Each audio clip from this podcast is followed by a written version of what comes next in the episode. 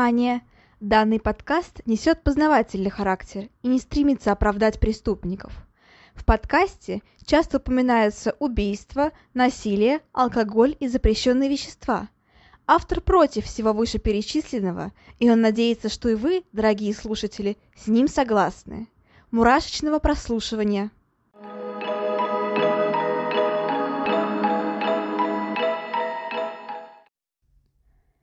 Всем привет! С вами снова Ульяна, и вы слушаете новый выпуск подкаста «Обратная сторона жизни». Всем добро пожаловать! И я записываю этот выпуск в субботу, а вчера, в пятницу, 15 сентября, у меня был день рождения. Я не знаю, зачем вам эта информация, просто захотелось поделиться.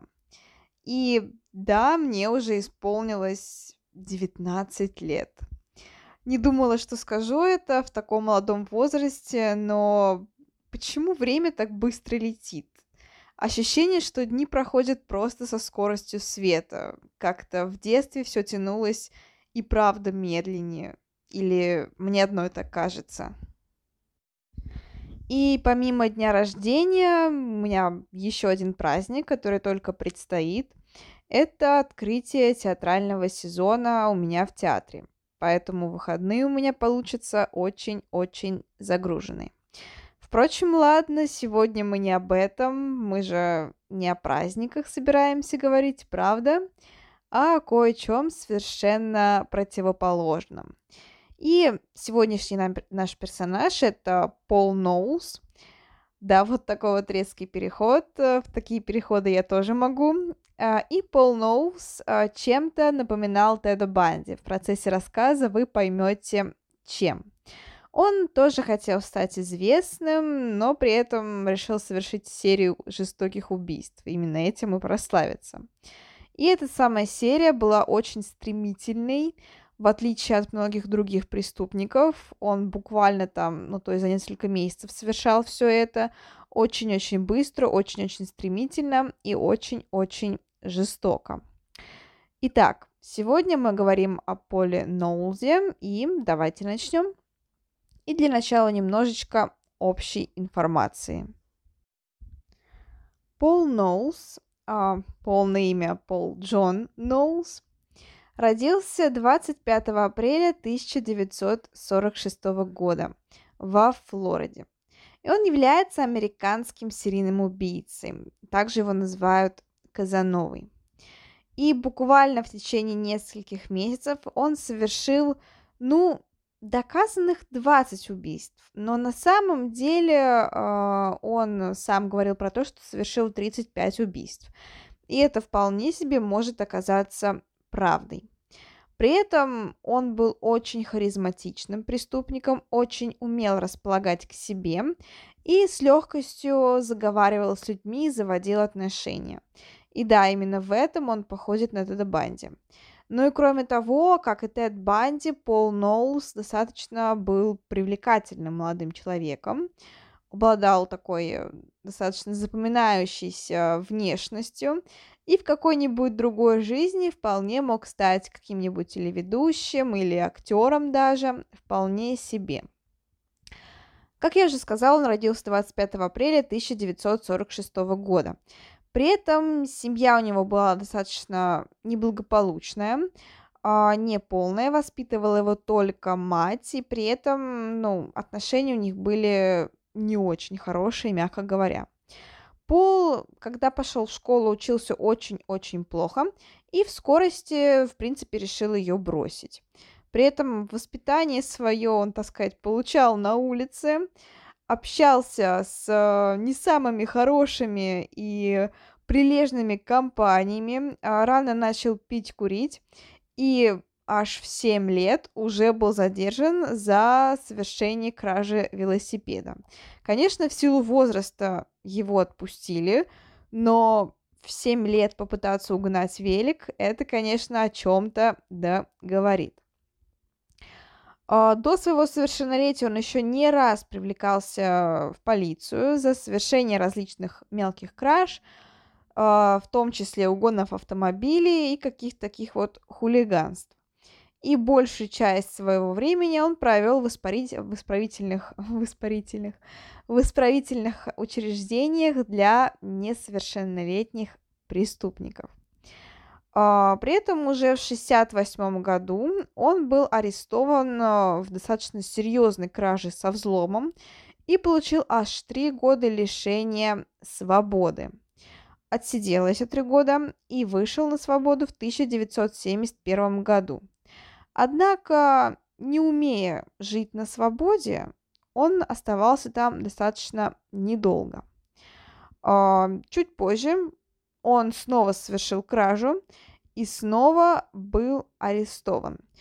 А, его посадили в тюрьму, и он решил совершить побег. Типа, что вот, вот, вот так вот. А, побег был удачный. А, первое время Пол находился на свободе, однако уже через три недели он снова был пойман. И на этот раз, помимо кражи, его еще обвинили в совершении побега и оказании сопротивления. И тут уже срок, понятное дело, был гораздо более серьезным. Целых пять лет. Но в это время Пол не терял, так скажем, времени и решил устроить свою личную жизнь.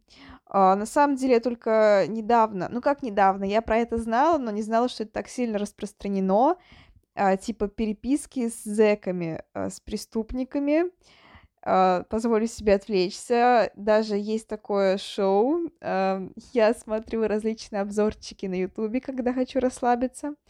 И э, есть даже шоу, которое посвящено женщинам, которые встречаются с зэками. Кажется, оно называется «Ждули». Но я не уверена. Я смотрю на канале у Женька и приятного Ильдара. И ты вот так вот посмотришь, и на самом деле это очень странно. Ну, то есть э, люди, которые могут быть совершенно обычными и ну, заурядными в хорошем смысле слова, в обычной жизни э, ведут такую вот странную переписку с зэками, влюбляются в них, э, некоторые даже беременеют от них, и это максимально странно. Впрочем, с Полом здесь такая двоякая ситуация, потому что он действительно умел располагать к себе людей, обладал крайне выраженной харизмой, которая очень свойственна психопатом. Собственно, он, как я уже сказала, он решил не терять времени в тюрьме. Познакомился вот с такой вот ждулей а, по имени Анджела Ковик. А, они общались, и вскоре она решила к нему приехать. Приехала к нему, и Пол, недолго думая, а, сделал ей предложение. Анджела внезапно согласилась.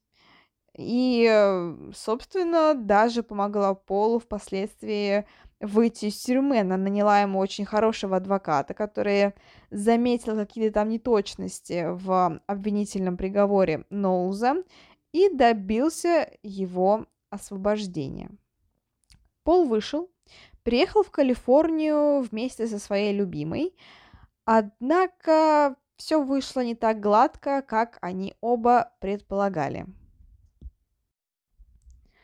А, девушка поговорила с полицией, так скажем, и внезапно пришла к выводу, так скажем, отрезвела и поняла, что встречаться с преступником это как-то не камильфо. Она действительно испугалась э, той реальности, испугалась, что Зек к ней приехал домой, и внезапно мне пришла в голову мысль, что, наверное, женщины начинают встречаться с зэками отчасти потому, что ну, это отношения на расстоянии, которые такие, знаете, немножко эфемерные. И если ты боишься реальных отношений, ну, ты начинаешь встречаться с теми, кто сидит в тюрьме. Как бы это парадоксально не звучало, но просто такие отношения, не знаете, они, они на расстоянии, они как-то даже вот ни к чему не обязывают, они ну, такие стабильные, ты знаешь, что твой возлюбленный никуда от тебя не денется, потому что он сидит. Ну и, в общем, все такое. А здесь, получается, Ноулс вышел, и девушка внезапно осознала, что как-то как уже и не хочется с ним встречаться. Uh, собственно говоря, она отменила свадьбу, и тут есть такой слух, просто слух, он ничем не подтвержден, но якобы, когда она расторгла помолвку, а, то Пол с, со злостью, с агрессией убил троих людей. Однако, ну, это не доказано. То есть позже полиция пыталась вменить ему эти убийства, которые там произошли в этот же день, но вина его не была доказана. Собственно, Ноус э, очень сильно разочаровывается и в женщинах, и в жизни, возвращается во Флориду к своей матери. При этом у него развивается состояние тяжелой депрессии. И тут тоже стоит сказать, что есть схожесть с Тедом Банди, который страдал от э, биполярного расстройства, э, ну то есть переменчивая мания, депрессия, мания, депрессия. У Пола было нечто похожее, потому что ну, не было установлено, но у него вот в жизни прослеживаются яркие эпизоды, когда он входит либо в состояние вот этой вот мании, либо в состоянии жесткой депрессии. Поэтому вполне возможно, что у него было похожее заболевание. Что происходит дальше? Дальше Пол не заканчивает свою преступную жизнь и влезает в драку. При этом в ходе в драки он, а, у него с собой нож, и он ранит своего оппонента. Его снова арестовывают на несколько месяцев. Однако а, в 1974 году, 26 июля, Пол решает э, покончить с этим и снова сбежать. У него это получается, и э, в первую же ночь, буквально после побега, он совершает э, свое, ну, так скажем, э, первое установленное убийство. Он нападает на Элис Кертис, которой 65 лет, э, врывается в ее дом, забирает все драгоценности и, собственно говоря, душит женщину. Вскоре после этого он совершает еще двойное убийство, на этот раз детей. И опять же, нужно сказать, что в принципе у него не было никакого, никакой, никакого портрета жертвы. Он выбирал людей, ну вот абсолютно по велению мысли. Это могли быть женщины, это могли быть мужчины, это могли быть дети. Ему было абсолютно все равно. То есть он действительно впадал в это вот состояние какого-то, какое-то звериное состояние и просто себя не контролировал, нападая буквально на всех. В общем-то, он совершает двойное убийство, э, детское, детям 11 и 7 лет соответственно. Их он крадет, э, вывозит в лес, там он их насилует и закапывает. При этом трупы, де, э, трупы детей найдены спустя очень долгое время, буквально там уже после того, как самого Ноуза задержали. При этом, как ни странно, а, позже выяснилось, что, в принципе, эти девочки, они были знакомыми Пола. То есть поэтому они так легко с ним пошли. А, его мать э, дружила с матерью этих девочек, насколько я поняла. И, собственно, они знали Пола и, ну, кое-как, но доверяли ему.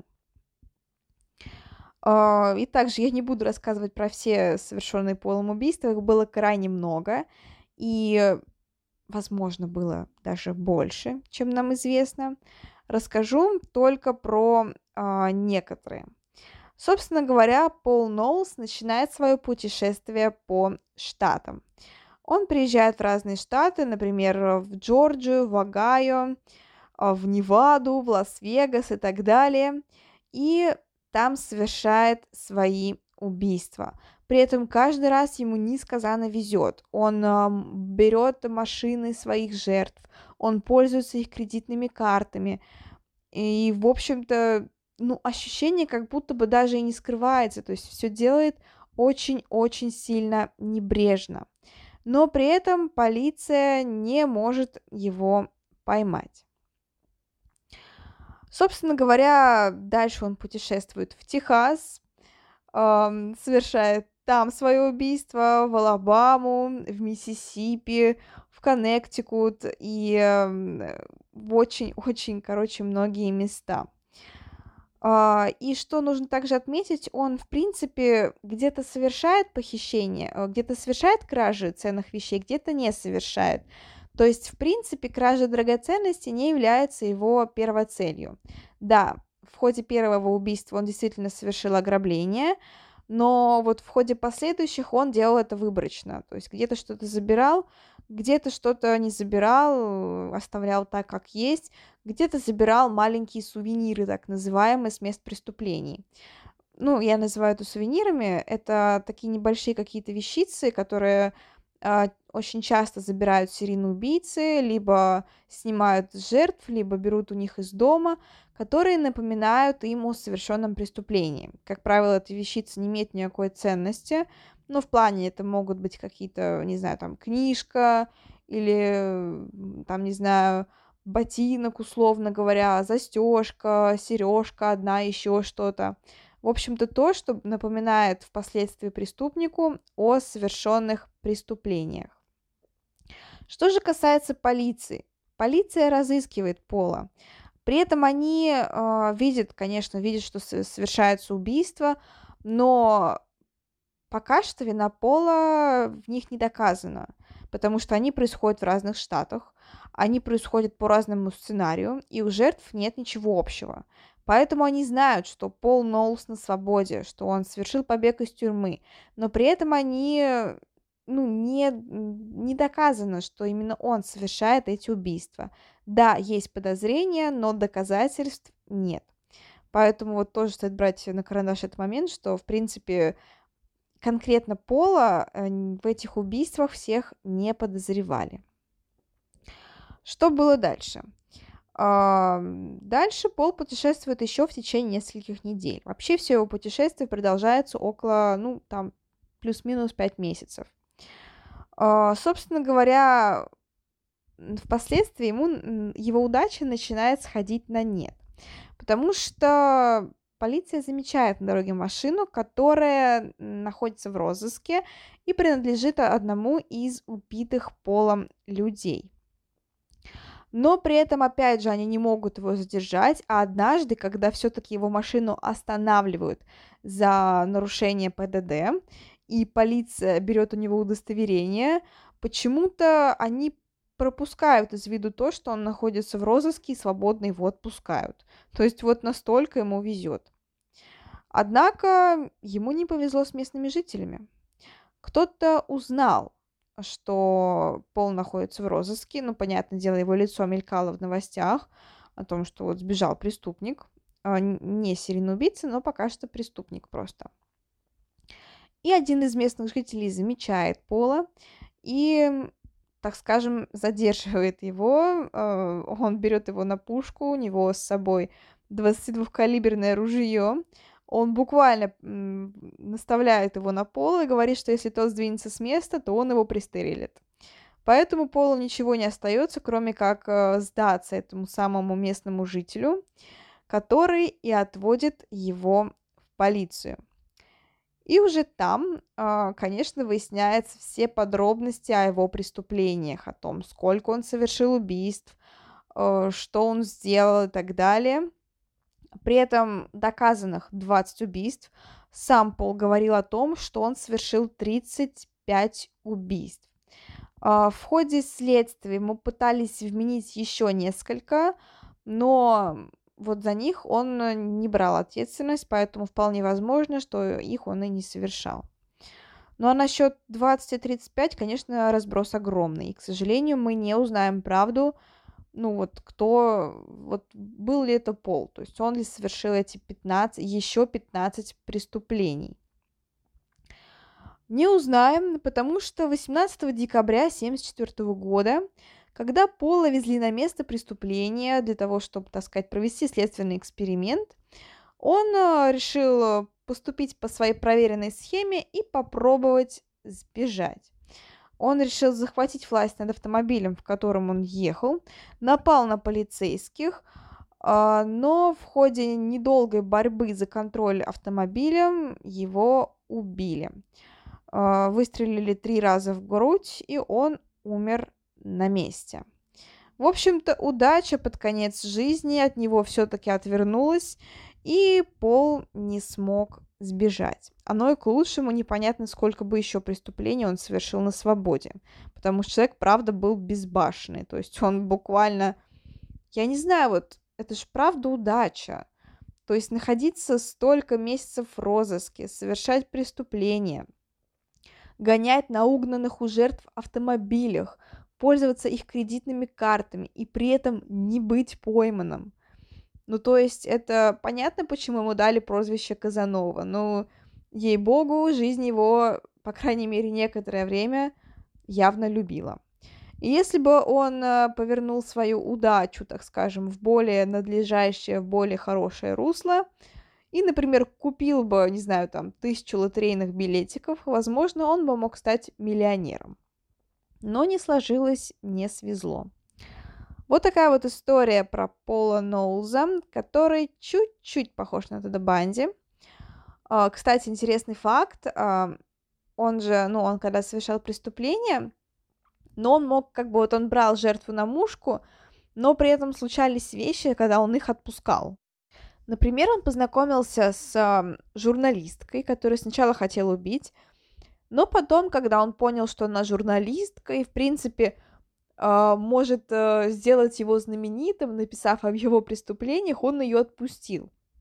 И, кстати, реально, впоследствии эта женщина написала целую книгу, посвященную биографии Пола Ноуза, и она стала довольно популярной. А, если вам интересно, можете найти почитать. Я читала вырезки в оригинале насчет того, есть ли перевод. Я, честно говоря, э, не знаю, но, наверное, какой-нибудь любительский точно существует потому что книга, правда, такая достаточно известная и популярная. Вот такая вот история, еще раз скажу это.